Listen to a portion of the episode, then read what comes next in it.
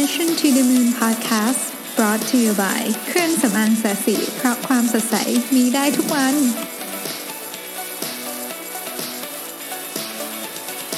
สวัสดีครับ ยินดีต้อนรับเข้าสู่ Mission to the Moon Podcast เอพิโซดที่ 76 นะฮะ เมื่อเช้าในตอนผมไปวิ่งนะฮะ ผมได้ฟัง Harvard Business Review Idea Cast นะครับ เป็นบทสัมภาษณ์ของ Tasha Urich นะครับ ซึ่งเป็นผู้เขียนหนังสือเรื่อง Insight เป็นหนังสือที่ผมเห็นในใน Facebook คนโพสต์หลายคนแล้ว แล้วก็ผมกดสั่งซื้อไปแล้วใน Book Depository เพราะว่ามันก่อนไปหาที่คีโนแล้วมันไม่มีนะฮะแต่ว่าผมเพิ่งมาทราบวันนี้ว่านอกจากเขาเป็นนักเขียนแล้วเนี่ยนะครับยังเป็น organization psychologist นะครับแล้วก็ทำงานกับบริษัทใหญ่ๆ มาหลายบริษัทแล้วเนี่ยนะฮะสิ่งที่น่าสนใจมากขอจั่ว heading มาอย่างนี้ก่อนเลยก็คือว่าTasha Eurich เนี่ยนะครับบอกกับ ผู้สัมภาษณ์ผู้สัมภาษณ์นี่ชื่อ Sarah Green Carmichael ซึ่งเป็นคนที่ดำเนินรายการนี้อยู่ตลอดเนี่ยนะฮะก็บอกว่าเฮ้ยตามความคิดเห็นของเขาเนี่ยนะสิ่งที่เป็น skill set คือเรียกว่าเป็น meta skill ที่สำคัญที่สุดของอองานในศตวรรษที่ 21เนี่ยคือเรื่องของ self aware หรือการรู้จักตัวเอง self awareness นะครับก็คือการการรู้จักตัวเองอย่างถ่องแท้ ทีเนี้ยย้อนกลับไปก่อน meta skill คืออะไรนะฮะถ้าเกิดท่านจำตอนที่ผมพูดถึงเวิร์กช็อปที่ผมไปทำกับ m c k เคนซี่ไมาได้นะฮะมันจะมี skill 3อันเนาะอันล่างสุดคือ hard skill นะครับซึ่งเป็น skill ที่เรียกว่าในระหว่างในระหว่างอาชีพการงานของเราเนี่ยปรับเปลี่ยนแปลงได้ตลอดเวลาก็อย่างเช่นพวกอย่างสมมติวันนี้สกิลที่คนต้องการมากอย่างเช่นเป็นเอ่อ data analyst เนี่ยนะครับเป็น data analysis เป็น skill เอ่อ agile methodology อย่างเงี้ยพวกนี้เป็น skill นะครับ soft skill ก็เป็นพวก human skill พวก pe- people เอ่อ skill ต่างๆ พวกนี้อย่าง creativity นะครับอะไรเงี้ยนะฮะก็เป็นโหมด soft skill ขึ้นมาหนึ่งขั้นนะอยู่ตรงกลางไออันบนสุดนี่เรียก meta skill หรือ super skill นะครับพวกนี้ก็ย่างเป็น growth mindset self awareness นะครับ comfortable to change อะไรพวกเนี้ยนะฮะไอ้อันบนสุดเนี่ยคือ critical สุด เพราะว่าอันเนี้ยเขามีความเชื่อว่าคนที่มี skill พวกนี้เนี่ยต่อให้ AI มาต่อให้หุ่นยนต์มาต่อให้อะไรมาเนี่ย เขาคนพวกนี้ที่มี skill อย่างนี้เนี่ยก็จะสามารถปรับตัวและเข้ากับสภาวะแวดล้อมแบบใหม่ได้นะนี่คือความเชื่อของไม่ใช่เฉพาะ McKinsey นะครับ จริงๆ ถ้าเกิดใครได้มีโอกาสอ่านหนังสือเรื่อง principle อของ Ray Dalio เนี่ยนะฮะเขาก็พูดไปคล้ายๆเหมือนกัน แต่ว่าในในหนังสือ principle เนี่ย Ray Dalio พูดถึงเรื่องนี้ว่าเป็น value นะแต่ว่าในเคสของ m c k เคนซีก็คือ meta skill จริงๆ มันคล้ายๆกันนั่นแหละนะฮะโอเค ทีนี้ เขาบอกว่าไงนะฮะเขาบอกว่าคนที่มี self awareness ก็คือรู้จักตัวเองเนี่ยนะจะเป็นคนที่ทำงานได้ดีกว่านะครับมีโอกาสเจริญก้าวก้าวหน้าในการงานมากกว่านะครับ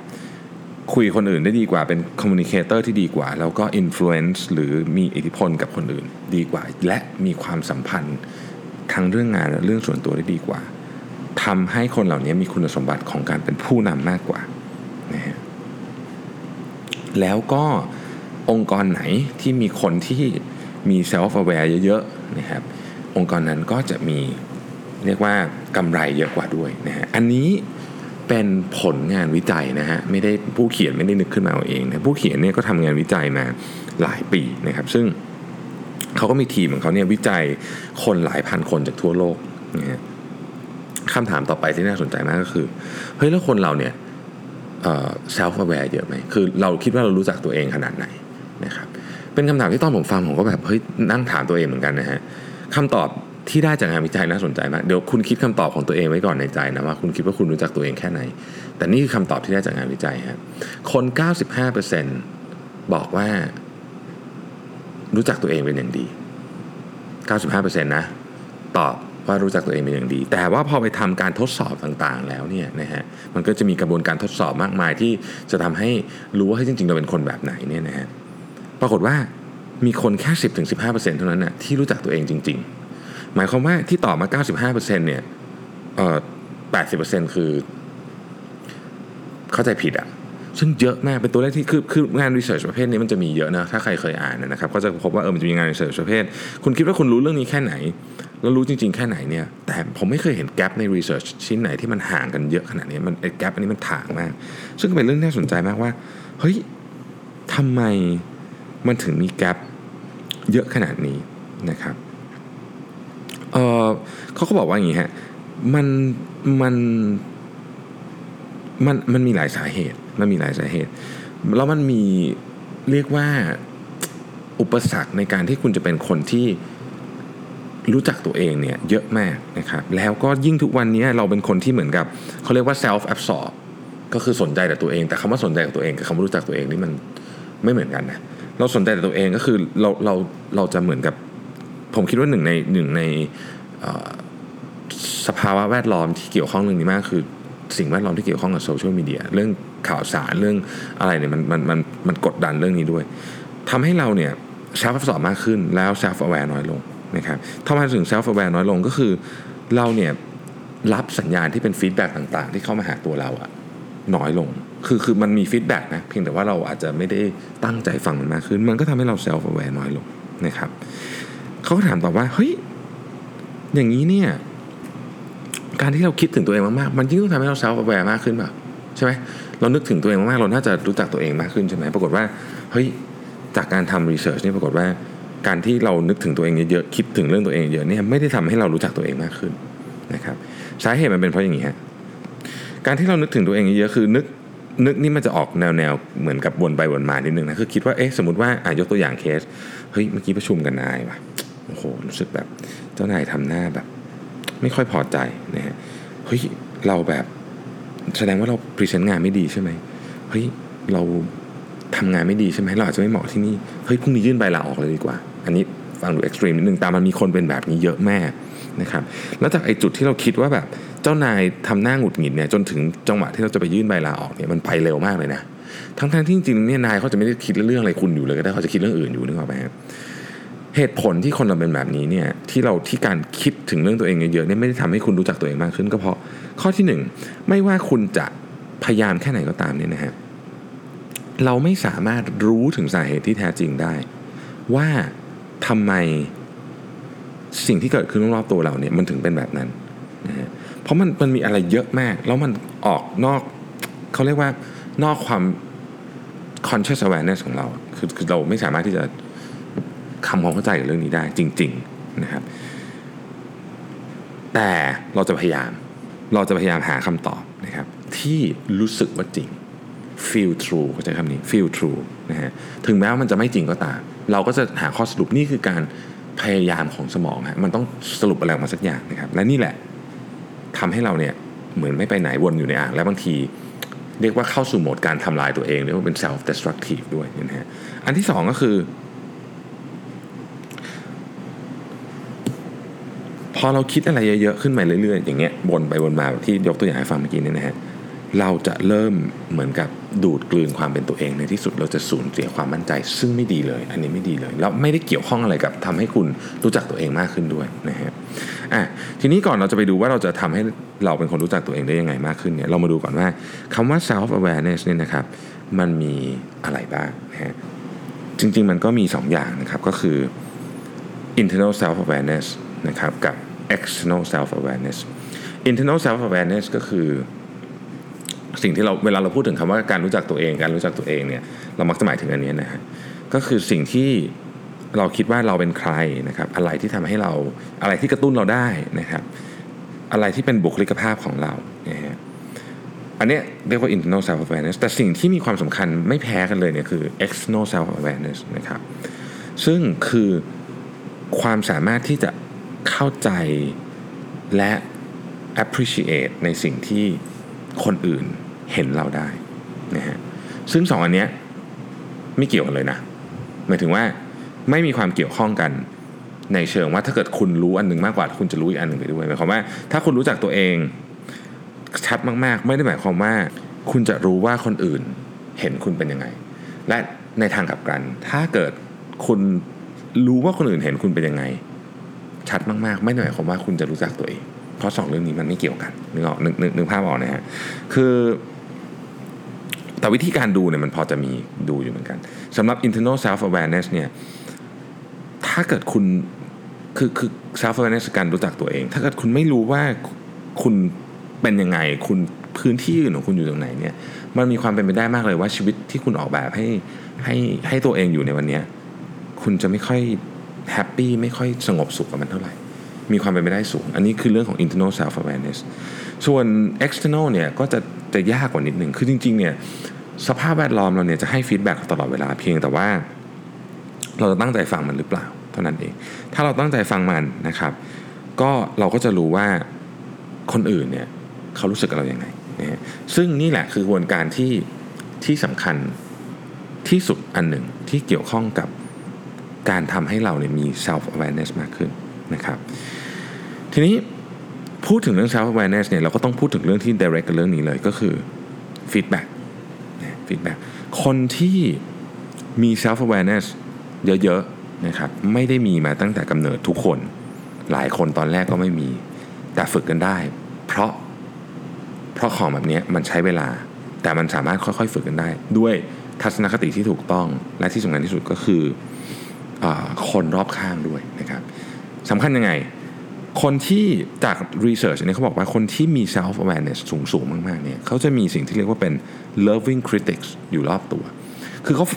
สิ่งเมคานิกสำคัญของการมี self awareness คือการได้รับ feedback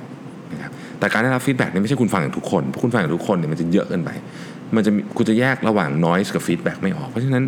คนที่มี self awareness สูงๆเนี่ยจะเป็นคนที่มีกลุ่มของคนเล็ก ๆ ที่เราเรียกว่า loving critics loving critics เนี่ย มีคุณสมบัติร่วมกันอยู่อย่างหนึ่งนะฮะคือเป็นคนที่คุณมั่นใจได้เลยว่า เขาจะบอกความจริงกับคุณ ไม่พูดเรื่องที่ดีเกินไป และไม่พูดเรื่องที่แย่เกินไป พูดความจริงนะครับ คนที่เป็น loving critics เนี่ยอาจจะเป็นเพื่อนสนิทคุณก็ได้ อาจจะเป็นคนรู้จักห่างๆกับคุณก็ได้ แต่คุณรู้ว่าคนเนี้ยคุณไว้ใจได้ เราลองหยุดนึกสักนิดหนึ่งนะครับว่า เรามีกลุ่มคนแบบนี้อยู่ในชีวิตหรือเปล่า คนที่กล้าพูดความจริงกับคุณ ไม่จำเป็นต้องสนิทกับคุณก็ได้นะ แต่เขากล้าพูดความจริงกับคุณ และเป็นความจริงที่คุณได้ verify มาแล้วว่าเฮ้ยอันเนี้ยพอหลังจากที่คือตอนแรกที่เราฟัง feedback มาเราอาจจะเสียใจโกรธฉุนเฉียวอะไรก็แล้วแต่แต่พอเรามาเริ่มเหมือนกับมองคำนวณเรื่องจริงๆที่เกิดขึ้นแล้วว่าเฮ้ยไอ้คนเนี้ยมันพูดนี่มันจริงว่ะ เรื่องนี้มันมีน้ำหนัก พอเราเห็นว่าคนนี้ทำแบบนี้ได้หลาย ๆ ครั้งเนี่ยคนนี้แหละครับที่เป็น loving critics เขาอาจจะเป็นนายคุณ คุณอาจจะไม่เป็นต้องสนิทกับนายคุณเลยก็ได้ แต่ทุกครั้งที่คุณไปขอ feedback เนี่ยนายคุณให้อย่างตรงไปตรงมาเขาจะเป็นเพื่อนคุณคนหนึ่งที่ปกติไม่ได้คุยกัน อาจจะเป็นคนคนละประเภทกันไม่ได้ไป hang out กันไม่ได้ไปอะไรกันเฮ้ยแต่เขาให้ feedback ที่ดีมากเลยนะฮะนี่ก็เป็น loving critics เขาจะเป็นญาติคุณที่เจอกันเฉพาะวันตรุษจีน แต่เอกเอกอะพอมีปัญหาแล้วก็ลองโทรไปคุยนะครับเขาจะเป็นลูกน้องคุณเขาจะเป็นเพื่อนต่างแผนกของคุณ เขาอาจจะเป็นคนที่สนิทกับคุณที่สุดก็ได้ เช่นเขาจะเป็น สามีหรือภรรยาของคุณก็ได้นะครับมันเป็นไปได้หมดทั้งสิ้น แต่อย่างที่บอกเขาจะต้องมีคุณสมบัติร่วมกันก็คือ บอกความจริงกับคุณ และคุณต้องผ่านกระบวนการในการคล้ายๆ กับ verify แล้วว่าคนนี้ทำแบบนี้ได้ตลอดจริง ๆ เพราะฉะนั้นเราจะเอาฟีดแบ็จากคนเหล่านี้ครับที่เป็นกลุ่มเล็กๆเนี่ยมาพัฒนาและปรับปรุงเรื่องของการเข้าใจตัวเองให้มากขึ้น สิ่งที่น่ากลัวอันหนึ่ง สิ่งน่ากลัวหนึ่งก็คือ เมื่อกี้เราบอกแล้วใช่ไหมว่า self self awareness หรือการรู้จักตัวเองเนี่ยเป็นคุณสมบัติที่สำคัญมากในการพาใครคนใดคนหนึ่งให้เติบโตในหน้าที่การงานเติบโตในชีวิตขึ้นมาเป็นผู้นำขึ้นมาเป็นแรงต่างเนี่ยนะฮะแต่ว่ามันอยู่ตรงนี้ฮะงาน research เนี่ยเขาบอกเลยว่ามันมีความสัมพันธ์แบบผกผันระหว่างอำนาจกับการรู้จักหรือเข้าใจตัวเองก็คือ power กับ self awareness เนี่ยมันเป็น inverse relationship อะไรขึ้นอีกอันหนึ่งจะลง เพราะฉะนั้นปรากฏว่าคนที่ก้าวขึ้นมาเป็นตำแหน่งผู้นำเนี่ยมีแนวโน้มนะครับมีแนวโน้มที่จะมี self aware น้อยลง ถ้าไม่ระวังถ้าไม่มี mechanic ที่ดีพอทำไมรู้ไหมเพราะว่ายิ่งคุณก้าวขึ้นมาไกลขึ้นไปเท่าไหร่นะเราลองมองบริษัทเอกชนก็ได้ง่ายดี ยิ่งก้าวขึ้นไปเป็นซีเนียร์เซ c ทีฟขึ้นไปเท่าไหร่เนี่ยคุณจะอยู่ห่างจากความจริงมากขึ้นเท่านั้น คุณเคยเห็นรูปที่มันเป็นคนขุดหลุมไหมฮะเราบอกว่า แมเนเจอร์ชี้ไอประธานชี้ชี้ชี้ทุกคนชี้กันหมดอะไอคนที่อยู่ห่างความจริงที่สุดอะคือคนที่ตำแหน่งใหญ่สุดถูกไหมเพราะฉะนั้นเนี่ยอันเนี้ยจึงเป็นเรื่องที่น่ากลัวมาก มันมีโค้ดอยู่อันหนึ่งที่ผมฟังแล้วมันแบบโดนใจมากมันแบบนั่นมากเลยเขาบอกว่า leaders นะ are surrounded by walls mirrors and liars ก็คือผู้นำเนี่ยถูกล้อมรอบไปด้วยกำแพงกระจกและ คนโกหกหลอกลวง ซึ่งมันหมายความตามนั้นเลยฮะกำแพงกั้นความจริงกระจกสะท้อนอีโก้ของตัวเองและคนที่พูดแต่ yes sir ได้ครับพี่ดีครับผมเหมาะสมกับท่านอะไรเงี้ยนะฮะอันนี้เป็นสิ่งที่อันตรายมากเพราะพอเราอยู่ในสถานการณ์แบบนี้คนที่ปกติเคย self aware ดีๆเนี่ยนะฮะไปอยู่แบบนี้ทุกวันเนี่ยก็มีโอกาสที่จะเขาเรียกว่า losing touch of reality อะคือคุณสูญมองไม่เห็นความจริงไปเลยว่าแบบเฮ้ยจริงๆมันเกิดอะไรขึ้น เพราะฉะนั้น ยิ่งตำแหน่งสูงเท่าไหร่ ต้องมี mechanism ในการทำให้ตัวเองเนี่ยรู้จักสถานะของตัวเองอยู่ตลอดเวลา feedback system ต้องยังอยู่นะครับคนที่เป็น leadership คุณคุณสังเกตไหมผู้นำที่เข้าใจตัวเองอ่อนน้อมถ่อมตนรู้สถานะที่ของตัวเองเนี่ย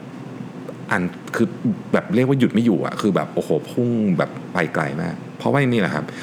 คุณสมบัติอย่างที่บอกคุณสมบัติที่สำคัญมากที่สุดผมไม่แน่ใจว่ามันสำคัญที่สุดหรือเปล่าตามที่ตามที่ทาชาบอกหรือเปล่านะแต่มันสำคัญมากก็คือถ้าคุณรู้จักตัวเองอะมันจะพาเครื่องมือเนี้ยมันจะพาคุณไปแบบไกลสุดๆเลยนะแต่ว่าอย่าลืมว่ายิ่งตำแหน่งสูง ยิ่งมีโอกาสที่จะสูญเสียการรู้จักตัวเองมากขึ้นนั้น เพราะฉะนั้นfeedback system ที่อยู่รอบตัวคุณต้องวางให้ดีนะฮะมันก็มีงานอีกชิ้นหนึ่งนะครับของ Anthony Tjan นะครับ ชื่อว่า five ways to become more self-aware นะฮะก็ผมสรุปให้ฟังสั้นๆเลยคือ ข้อหนึ่งเขาบอกว่า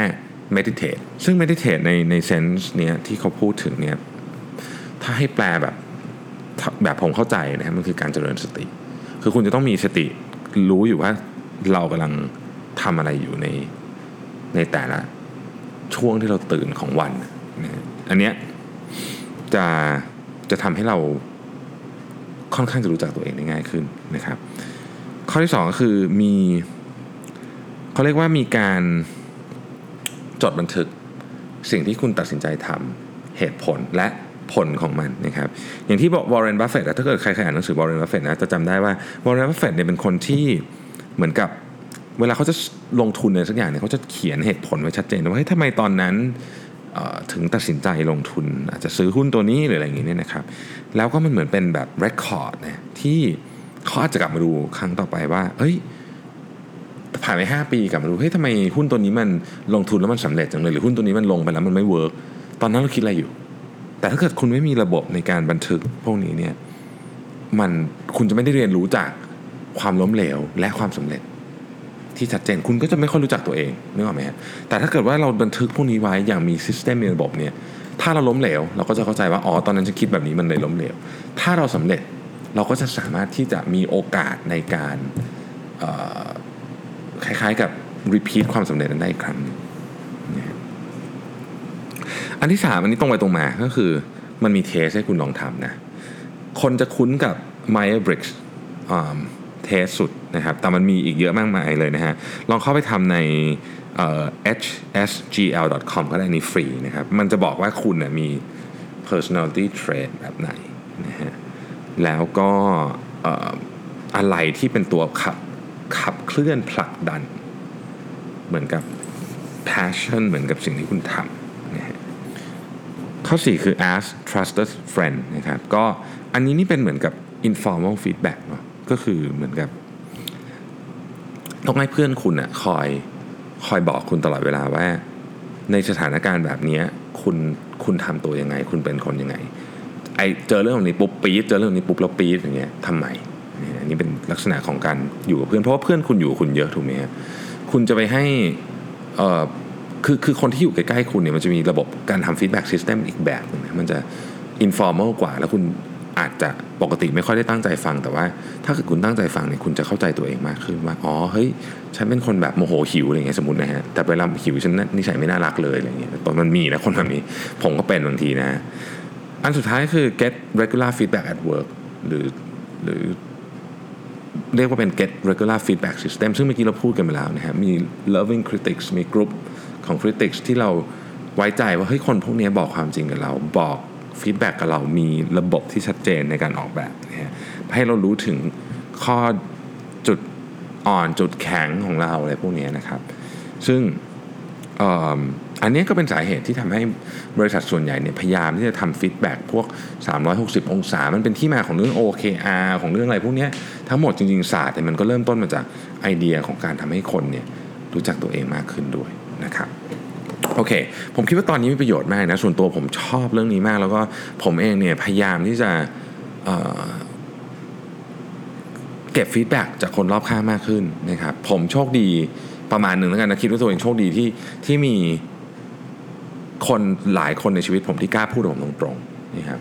เวลาได้ยินอย่างที่บอกครับผมเคยวันนั้นที่เขียนใน feedback เวลาฟังตอนแรกเนี่ย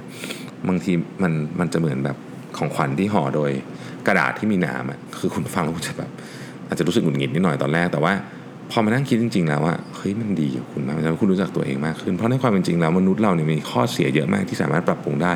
แค่คุณปรับปรุงได้ปีละสัก5%นะครับซึ่งไม่ได้เยอะถูกไหมห้าเปอร์เซ็นต์ต่อปี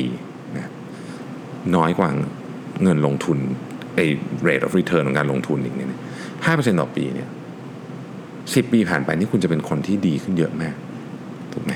แต่คุณจะปรับปรุงไม่ได้เลย ถ้าคุณไม่มีระบบของการให้ฟีดแบ็ที่ดีนะครับเพราะฉะนั้นใครที่ฟีดแบ็คุณดีๆ ตรงๆแรงๆเนี่ยนะเก็บไว้ในชีวิตเถอะจริงๆ มีประโยชน์นะครับโอเค ก็วันนี้ก็น่าจะครบถ้วนสมบูรณ์นะฮะเดี๋ยวพรุ่งนี้จะมาคุยกันเรื่องของ เอาเรื่องอะไรดีครับดิจิทัลทรานส์โอมชันดีไหมนะครับถ้ามีเวลาถ้ามีเวลาพรุ่งนี้ผมอยากจะคุยเรื่องดิจิทัลทรานส์โอมชันแต่ถ้าไม่มีเวลาเนี่ยยังไงวีคเอนนี้จะคุยให้ได้พรุ่งนี้ผมมีถ่ายรายการชาร์กแทงทั้งวันเนี่ยเพราะฉะนั้นเดี๋ยวอาจจะยุ่งๆเนี่ยต้องดูว่าเสร็จกี่โมงนะฮะแต่จะพยายามมาอัดให้ได้ในช่วงกลางคืนนะครับผมก็สำหรับวันนี้ขอบคุณทุกท่านที่ติดตาม Mission to the Moon Podcast และราตรีสวัสดิ์ครับ